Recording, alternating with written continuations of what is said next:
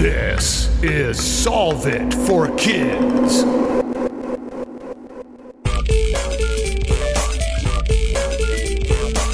Hello, my amazing and curious friends. My name is Jennifer, the Dean of all things STEM and STEAM, and this is Solve It for Kids, the podcast that gives kids and families a peek inside the real world of scientists, engineers, and experts as they solve problems in their jobs using creativity, cooperation, and critical thinking.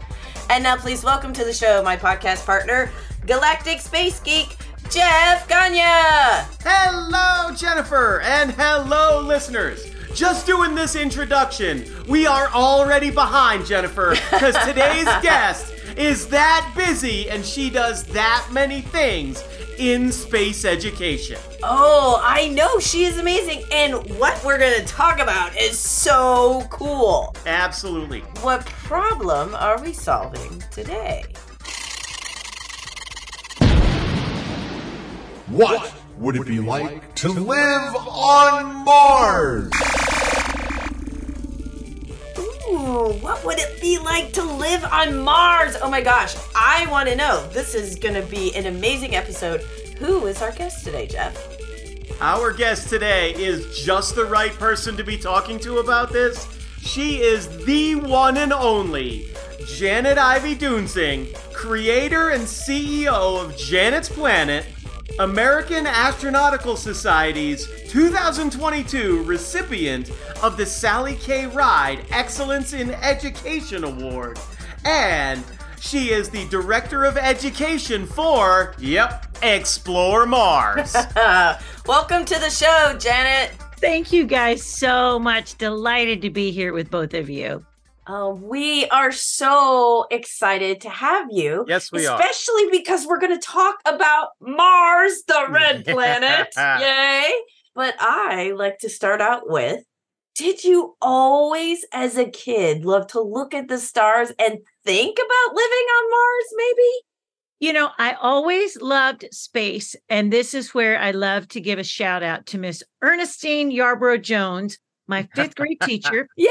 1978. And she and Miss Carolyn Davis, in their bell bottoms, brought uh, a telescope. Jeff, you'll love this. Brought their telescope out to the playground. Now remember, Excellent. this is rural West Tennessee, so there was not a lot of light pollution. Wow. Uh, Miss Ernestine Yarborough Jones, beautiful African American lady, Miss Carolyn Davis, beautiful redhead. And these two ladies were showing me Cassiopeia. And Oh, I just remember looking at Saturn and Mars for the first time through a telescope and going, oh, as smart as these two ladies. So really, I'd always loved science. I always loved the solar system, but Miss Ernestine Yarborough Jones made it come alive. She assigned wow. the planet Saturn in fifth grade as we went through the solar system, probably why my logo looks a bit like Saturn. But I think from just that moment of engagement with, you know, it was the year kind of like around the year Star Wars came out, proof of how oh, yeah. I might be. I remember that. Yes, I remember that. But I always like to credit her because, yeah, I always loved looking up. I had my That's Aunt. Pat who believed in aliens. So I would stand out in the field and we would look for UFOs with her. So that was Nice. super fun. So, yeah, so there was a bit of Martian there. But for my love of the solar system, it really goes back to fifth grade and my amazing teacher. That's so Nice. awesome. That's wonderful. And I really love that you remember some of the things that you actually looked at in those Mhm. very early days. So, knowing you and being a fan, I obviously know your bio and know that you didn't go straight through school and have space and planets as a full time career. what I want, we're going to use that for homework because we could get lost in your other career as well. for listeners, what I would like to ask you is how did you come back around to space and planets and Mars as a career? Yeah. So from that bachelor's of music and theater degree at Belmont University, how did I end up anybody wanting me in the space community? The thing is, is like I graduated from college, literally had like we were on the pitch sheets for Mercury Records. I was in a group called Summer Rose and Ivy. I could we would have been before the Dixie Chicks. They had just signed Shania Twain and Toby Keith. Oh and my we No gosh. in the room with Harold Shedd, and it was like we were doing demos and stuff. And then Mercury and Polygram merged, and the record deal went away. But at the time, you know, kind of like, you know, in the gig economy, Yes. were, I had this job at the local theme park, Opryland USA in Nashville, Tennessee. Ah, and was Okay. doing a show called the Opryland Kids Club. I was 25, feeling like a 10 year old, working with kids that were like, you know, anywhere from like eight to 12 years old. And so Right. it's like we were for, performing four times a day. And basically, I did that thing from 92 through 97. And during that time, I thought, my God, I the deal went away. Who cares? I love working with kids. This is oh, amazing. yes. Oh. I looked around Okay. and I was like, what can I do? And I was like, ah, how about science and space? Going back to that that Yes. of like All right. understanding those, you know, constellations and stuff. And, you know, I'm you guys might have heard of Interplanet Janet. She's a galaxy girl in that whole kind of schoolhouse. I life. have, yes. but I couldn't be that because right, somebody else owned it. So a parent, Yes. one of the kids I performed with is like, well, let's take a look. Let's look do a trademark search. Janet's Nice. planet. And I was like, oh, I can have my own planet. Yes. So again, I didn't even know what I was going to do, guys, except when I looked around mid to late 90s, there was nothing other than Bill Nye the Science Guy and Beakman's World, which I loved. both Yes. of those.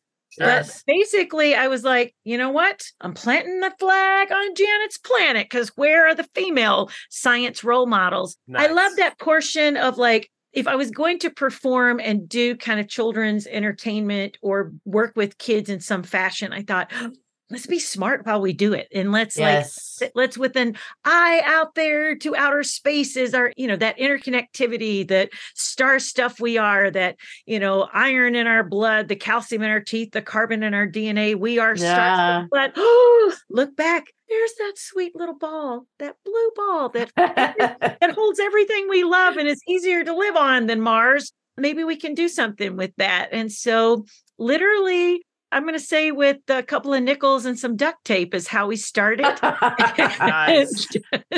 and I, you know, sometimes I pinch myself because, again, I just want to encourage anybody. Nobody's going to ask me for the like, you know, five year plan or like a business plan, except follow those little guideposts along the way that kind yeah. of push you in a bit of a direction. Be willing to at least, you know, kind of like be curious and see where they lead. I truly can't imagine not being Janet or Janet's Planet. It's been a fun, Yeah. fun ride for the last 20 years. I mean, that's amazing. People ask me too, how did you become a children's author? And I'm like, uh, the door just opened and I happened to just walk right through it. And it's been, you know, amazing. And now um, you know, we have this amazing podcast. But okay, what I want to ask you, because what we're going to talk about is what would it be like to live on Mars? And I know everybody is so excited because, right? Like, it's like people get ahead. Like, we haven't you know, Artemis 2 hasn't quite happened yet. So we haven't gone around the moon. We haven't landed on the moon again. And people are like, oh, no, no, no.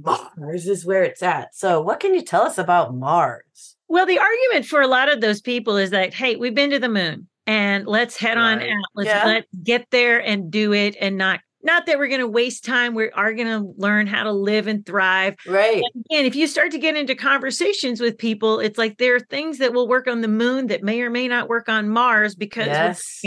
the difference of no atmosphere on the moon. You're talking about a very thin layer on Mars. But when we get there, and hopefully, again, for a long time, the goalpost had 2033 on it. Right. I think that it will definitely be by 2039, 2045. I'm saying that no later than 2045. That is like my my thing is like if it's not 2033, I think somebody's going to go, we're tired of waiting and by 2045 we're going to see people actually land on Mars. But Ooh. I'm saying our research stations are going to be on the surface, but we are not. We're going to live down in lava caves because we're going to Oh. have to live underground to like really kind of mitigate that radiation, mitigate those like 100 degree temperature differences. It might be 70 or 80 degrees at the equator during the day, but by nightfall, it's going to be minus 70. So we're gonna have to oh. figure out ways to live in within kind of like these lava tubes. Now, a fantastic architect named Alfredo Munoz has designed something. You should go and look this up on YouTube. It's called Nuwa City, N U W A. It's by ABIBOO Studios, and he's already designed this. So he's wanting to kind of put windows in mountains and sort of like kind of live in almost kind of like the sides and interior of a mountain. So then you could kind of see the sunlight. You might benefit from some of that, but it's beautiful designs. But again, we're going to have to live under and inside a closed loop system because of radiation, because of the temperature, and because of the perchlorates and all that dust. I mean, if you see some of the designs NASA has done, they even have this one thing where you're in your spacesuit, you go out, and then you basically sit down and you leave, you back out of it, and you leave your spacesuit outside Outside. because again if we're doing some comparison the lunar regolith is as sharp as diamonds so Yes. that's going to be nobody wants to breathe that in so the same thing if we start getting all of that stuff that's on mars inside our habitat and we know those perchlorates can be very harmful to say the human thyroid and Mm. part of this beautiful human endocrine system. So if one thing goes wrong, ergo the other thing. So it's going to be fabulous. And I'm sure that it will be full of places where we can innovate. And that's for anybody listening. It's like, what could you innovate that can live on Mars, right? Yeah. go. I've told my grandkids, they're like, where were you going to be like when you're older? Are you going to, you still going to live in Tennessee? And I'm like, no, your grandma's going to be on Mars. And so you're going to ask me, what happened to your grandma? And I'm like, "She's on Mars.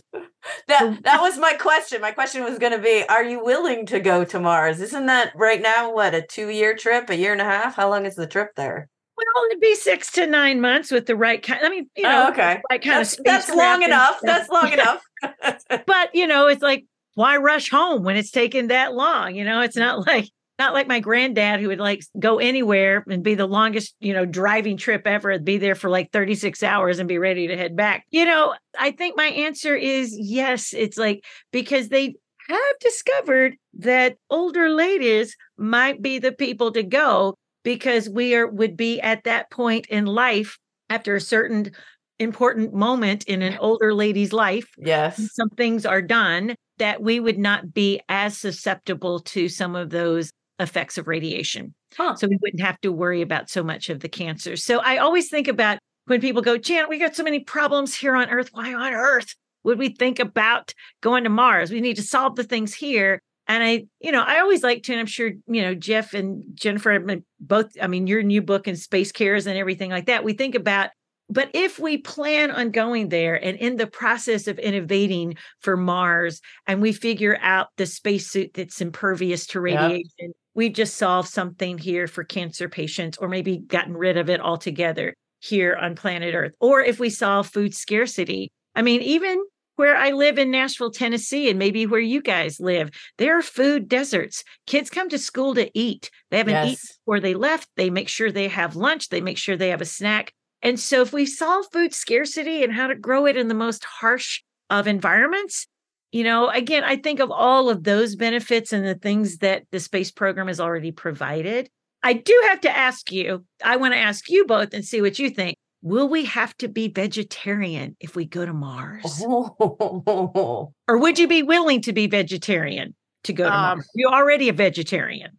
My hunch is that anybody willing to say, yes, I'll go live on Mars will be willing to check the box. Yes, I'll be Yeah. willing to.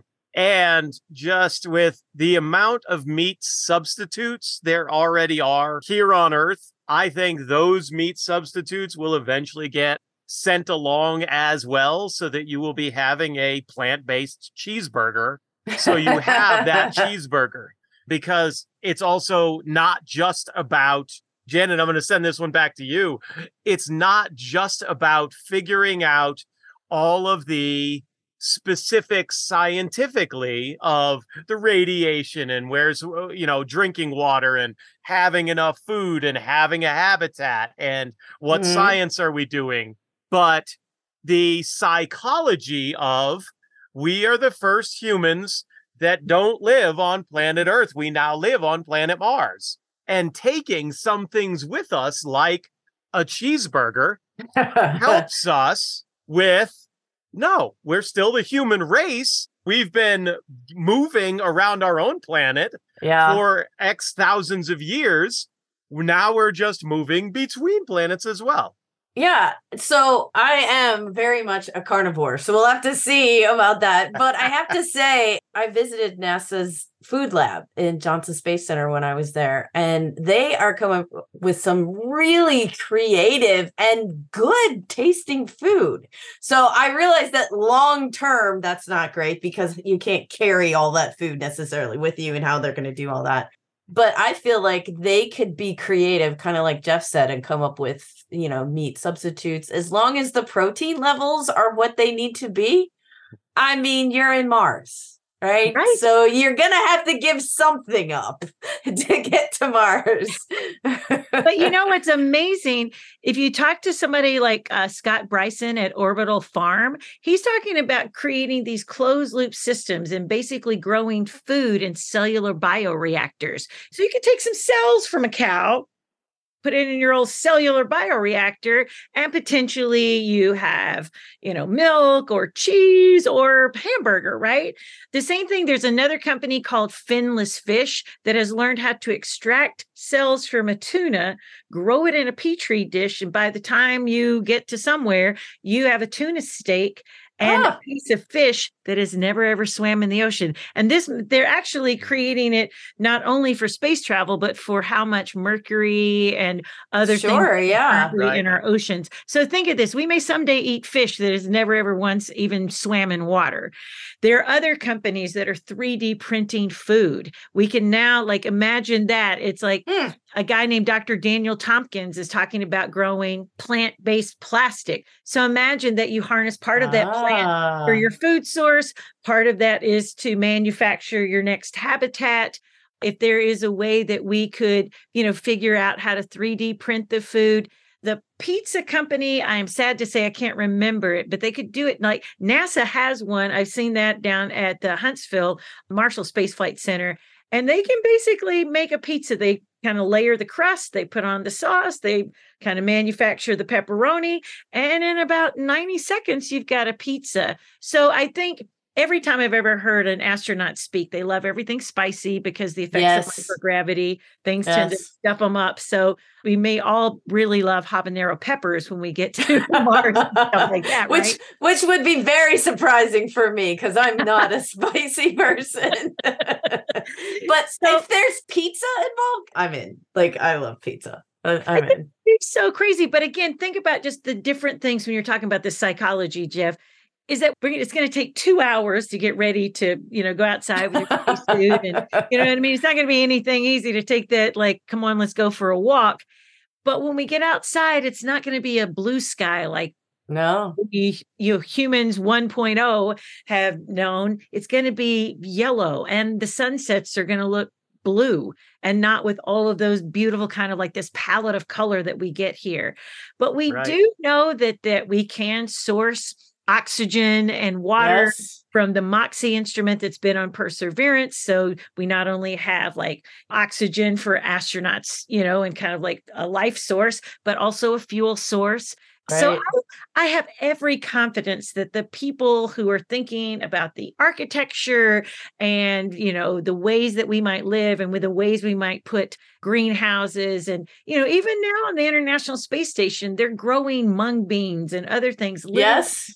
On cotton pads, not with Yep. dirt, but again, you know, they've also just kind of finally planted something in that lunar soil and stuff grew. So my hope is is that life will seek life no matter where we are on Earth, the moon, or Mars. Yes. So we've jumped into a lot of stuff about living to Mars already. I know it's like, see, how many times I've given this speech? No. uh, but I want to sort of back us up just a little bit on us getting to Mars. We see lots of like right now your background, so folks will be able to see that on our page or on our social. We see lots of artist renditions of what it's going to look like. Are we going to have Yeah. those dome structures? Are there going to, you already mentioned we will probably have research facilities out on the surface, but habitats either in the mountain or in those caves. How much equipment is going to go first Ah. with how many people versus, you know, is it going to be equipment, equipment, equipment with robotic carriers to get it out of the rockets first? or is it going to be equipment and people, equipment and people, equipment and people? What do you think about that? Ah, oh, that is such a great question. And I've heard debates for both sides of that. Wow. I think that you have to think about if we can create those robots that can literally go there and start kind of like manufacturing like Martian bricks, right? Martian concrete. Sure, sure. You know what I mean? Stack those up or build those up in some way. Or are the things that exist on the surface inflatables, like the Bigelow systems and stuff like Ah, that? yeah. Right. And then are the first missions more like the Apollo missions? We go there, the astronauts spend, you know, 10 to 30 days, and then there's a return mission. And then you begin to build on that. I think the big issue is that this isn't just one country, it's multiple countries. Yes. And so determining, like, I mean, the curious thing is, though, and kids, this is where decide to be in aerospace and aviation now. In the next one to two decades, the space industry, the space economy is estimated and projected to be a one to two trillion dollar wow. endeavor. So it's like you're going to see your first trillionaires because they're going to start figuring out how you get those Peterbilts and the John Deeres right there that are going to Yep. be autonomous, right? You're going to see how to grade and kind of like burrow and go into these places. So I think it's going to have to be like a combination of efforts with going which is most important for us to get there to prove that humans can get there safely Right. that we can land here. I mean, do we want to invest all of this infrastructure only to finally get humans there and go, I hate Mars. I'm glad," right. You know what I mean? Like this. I it took me place. forever to get here. It's not what I thought it was going to be. traffic was outrageous. So I don't know. Like there's one part of me that goes, yeah, it's like I'm nearly more in favor of let's go and get human boot prints on the planet I and kinda- really yeah. suss out like is this something that humans can do long term? You know, again, who knows but that it's like I even had one company that I heard of out of France kind of encourage that anybody going to Mars would have to have a pacemaker because think Oh. about it you lose muscle mass right Yes. in yes. microgravity and which is a, your heart's a muscle so Yep. imagine that you all of a sudden i don't know your rover something's going somewhere and you've got to like suss up enough like you know power to like motor and run across mars and then your heart gives out and so that's a hard way to think too i mean when you're thinking very science fiction like will we have to have certain mechanical apparatuses within us that would withstand the effects of long-term microgravity. So I think the truth is we've got spacecraft that can get things to Mars. That's not the hard part. The hard part is coming through that very thin atmosphere unlike earth who tends to slow i mean we just saw that beautiful splashdown the other day Yes. to slow that re-entry down but you're going to be coming in hot on mars you know, and hoping everything deploys and hoping you settle down very softly. We've Right. seen it done with, you know, what a two ton, couple of thousand pound, like, you know, rover. Right. Right. You do that if that's carrying, say, enough medicine and for adults and I was going to say Right. the most yeah. fragile cargo would probably be the human beings on that, you know, because we have to have certain things to stay alive. And and I know what you've talking about because for my book Space Care, I it's all about space medicine, and that's what I learned is even that your heart can change shape and become more like a ball if you stayed in microgravity for a very long time. So that's why I think it's important that we go to the moon first. I realize that the atmospheres are different, but we can learn more and it's closer. So, you know, it's not a commitment of six to nine months to get there. And I think we're going to learn tons from having a base there and being able to go back and forth. We're also going to learn how, I mean, the one thing that I think about is like, what do you see? I mean, are we going to have to have like an ISS type thing floating around Mars and then send, you know, kind of do what they're planning at the moon? Is we're going to send a human landing system? And that's a Well, lot you know, of it's stuff. like I've heard I've heard everything like, you know, if you've looked at Buzz Aldrin's kind of like cycler plan, it's like there's either you do a Mars space station that people Right. you're there and you go down and then you come back up? Or are you living on Phobos or Deimos? They're not that far away. They're, they're kind of much Ah. safer targets. And if we've learned how to live on our moon, might it not be better because you're you don't There have you go. You don't have some of that stuff that you're going to experience on Mars. You're still So you just visit. You just hop over there. you just kind of like go, oh, we're just gonna kind of like have We're going to Mars for the day. We'll be back.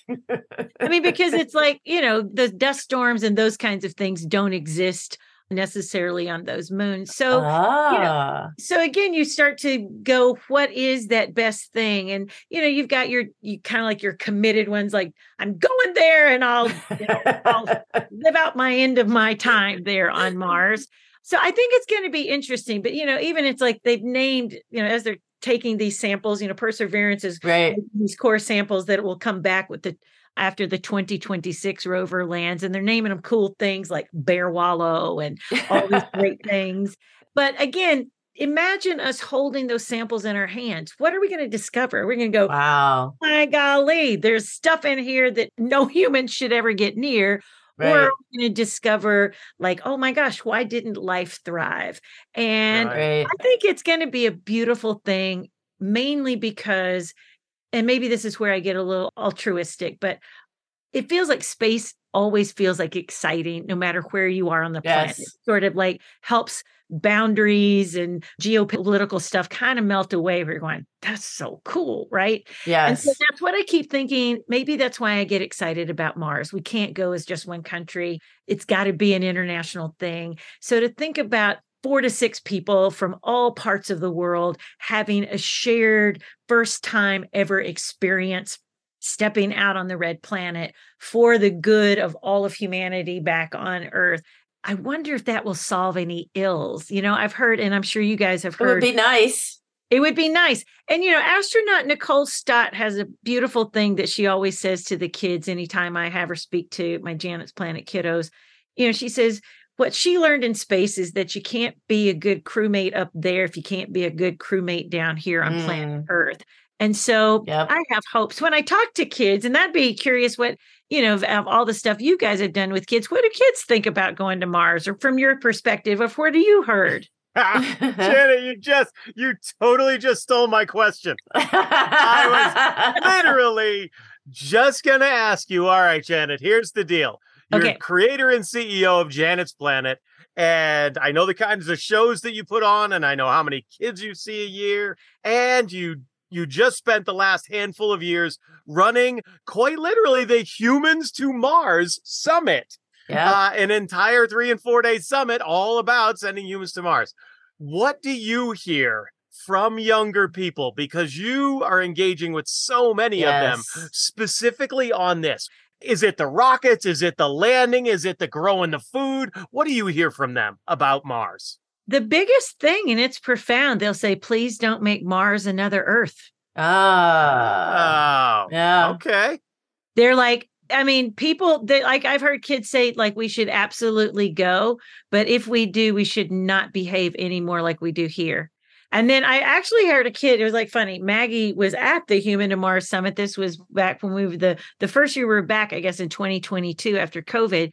And so there was this end where Mat Kaplan, like we do a why Mars or how, and I think this year's question or that year's question was like, how will going to Mars will it change us will it make us better etc and she flat out said nope she goes not now this is sweet and i did not pay her to say this but it was sweet she's like well she goes no it won't change us. She goes but it could be better if janet's in charge.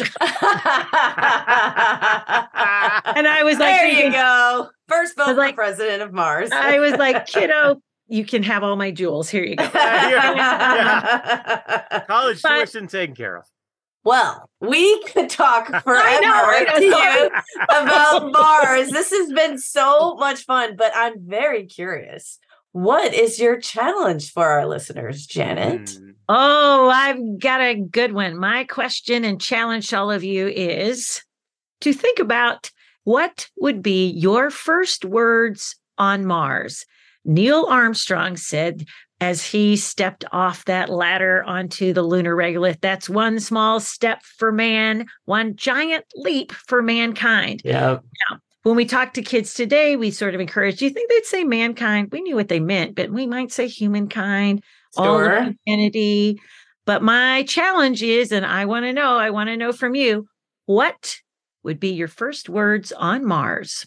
Oh, I I, like that. that. I, I like that one. I'm gonna have to think about that one because you know, I mean, Neil Armstrong's words, of course, are wildly famous. Everybody knows them. So no pressure, kids. No pressure with that.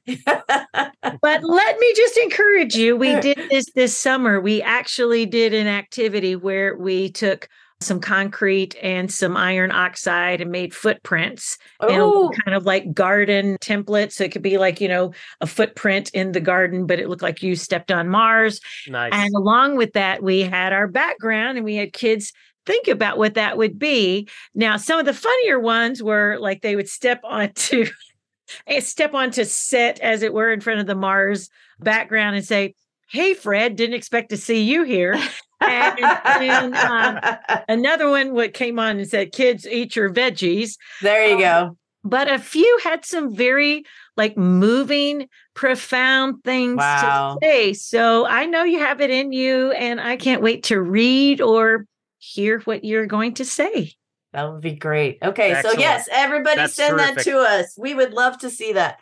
So Janet, it has been so much fun having Yes. you on our show. Yes, Thank you for being on Solve It for Kids. Thank you, Janet.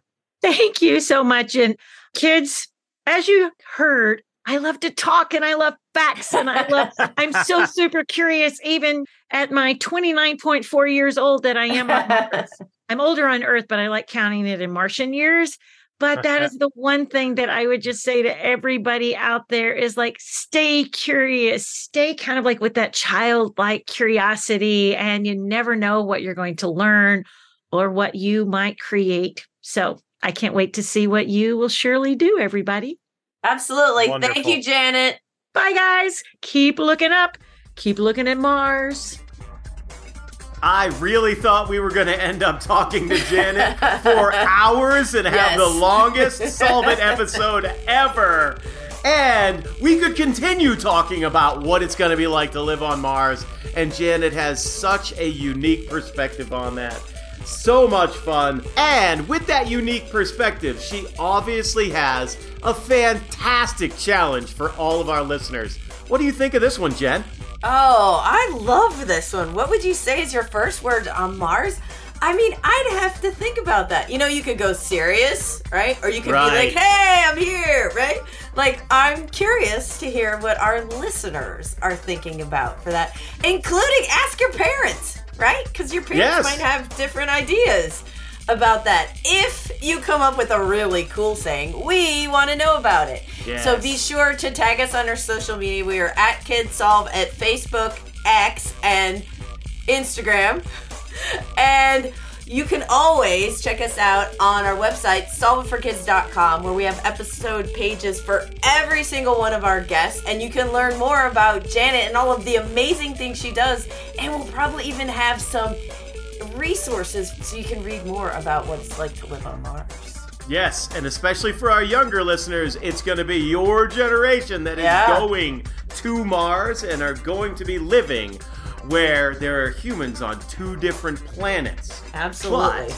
But until then, Jen and I will be working on what our first words on Mars would be. You'll hear Jen and Jeff from Earth on Solve It for Kids!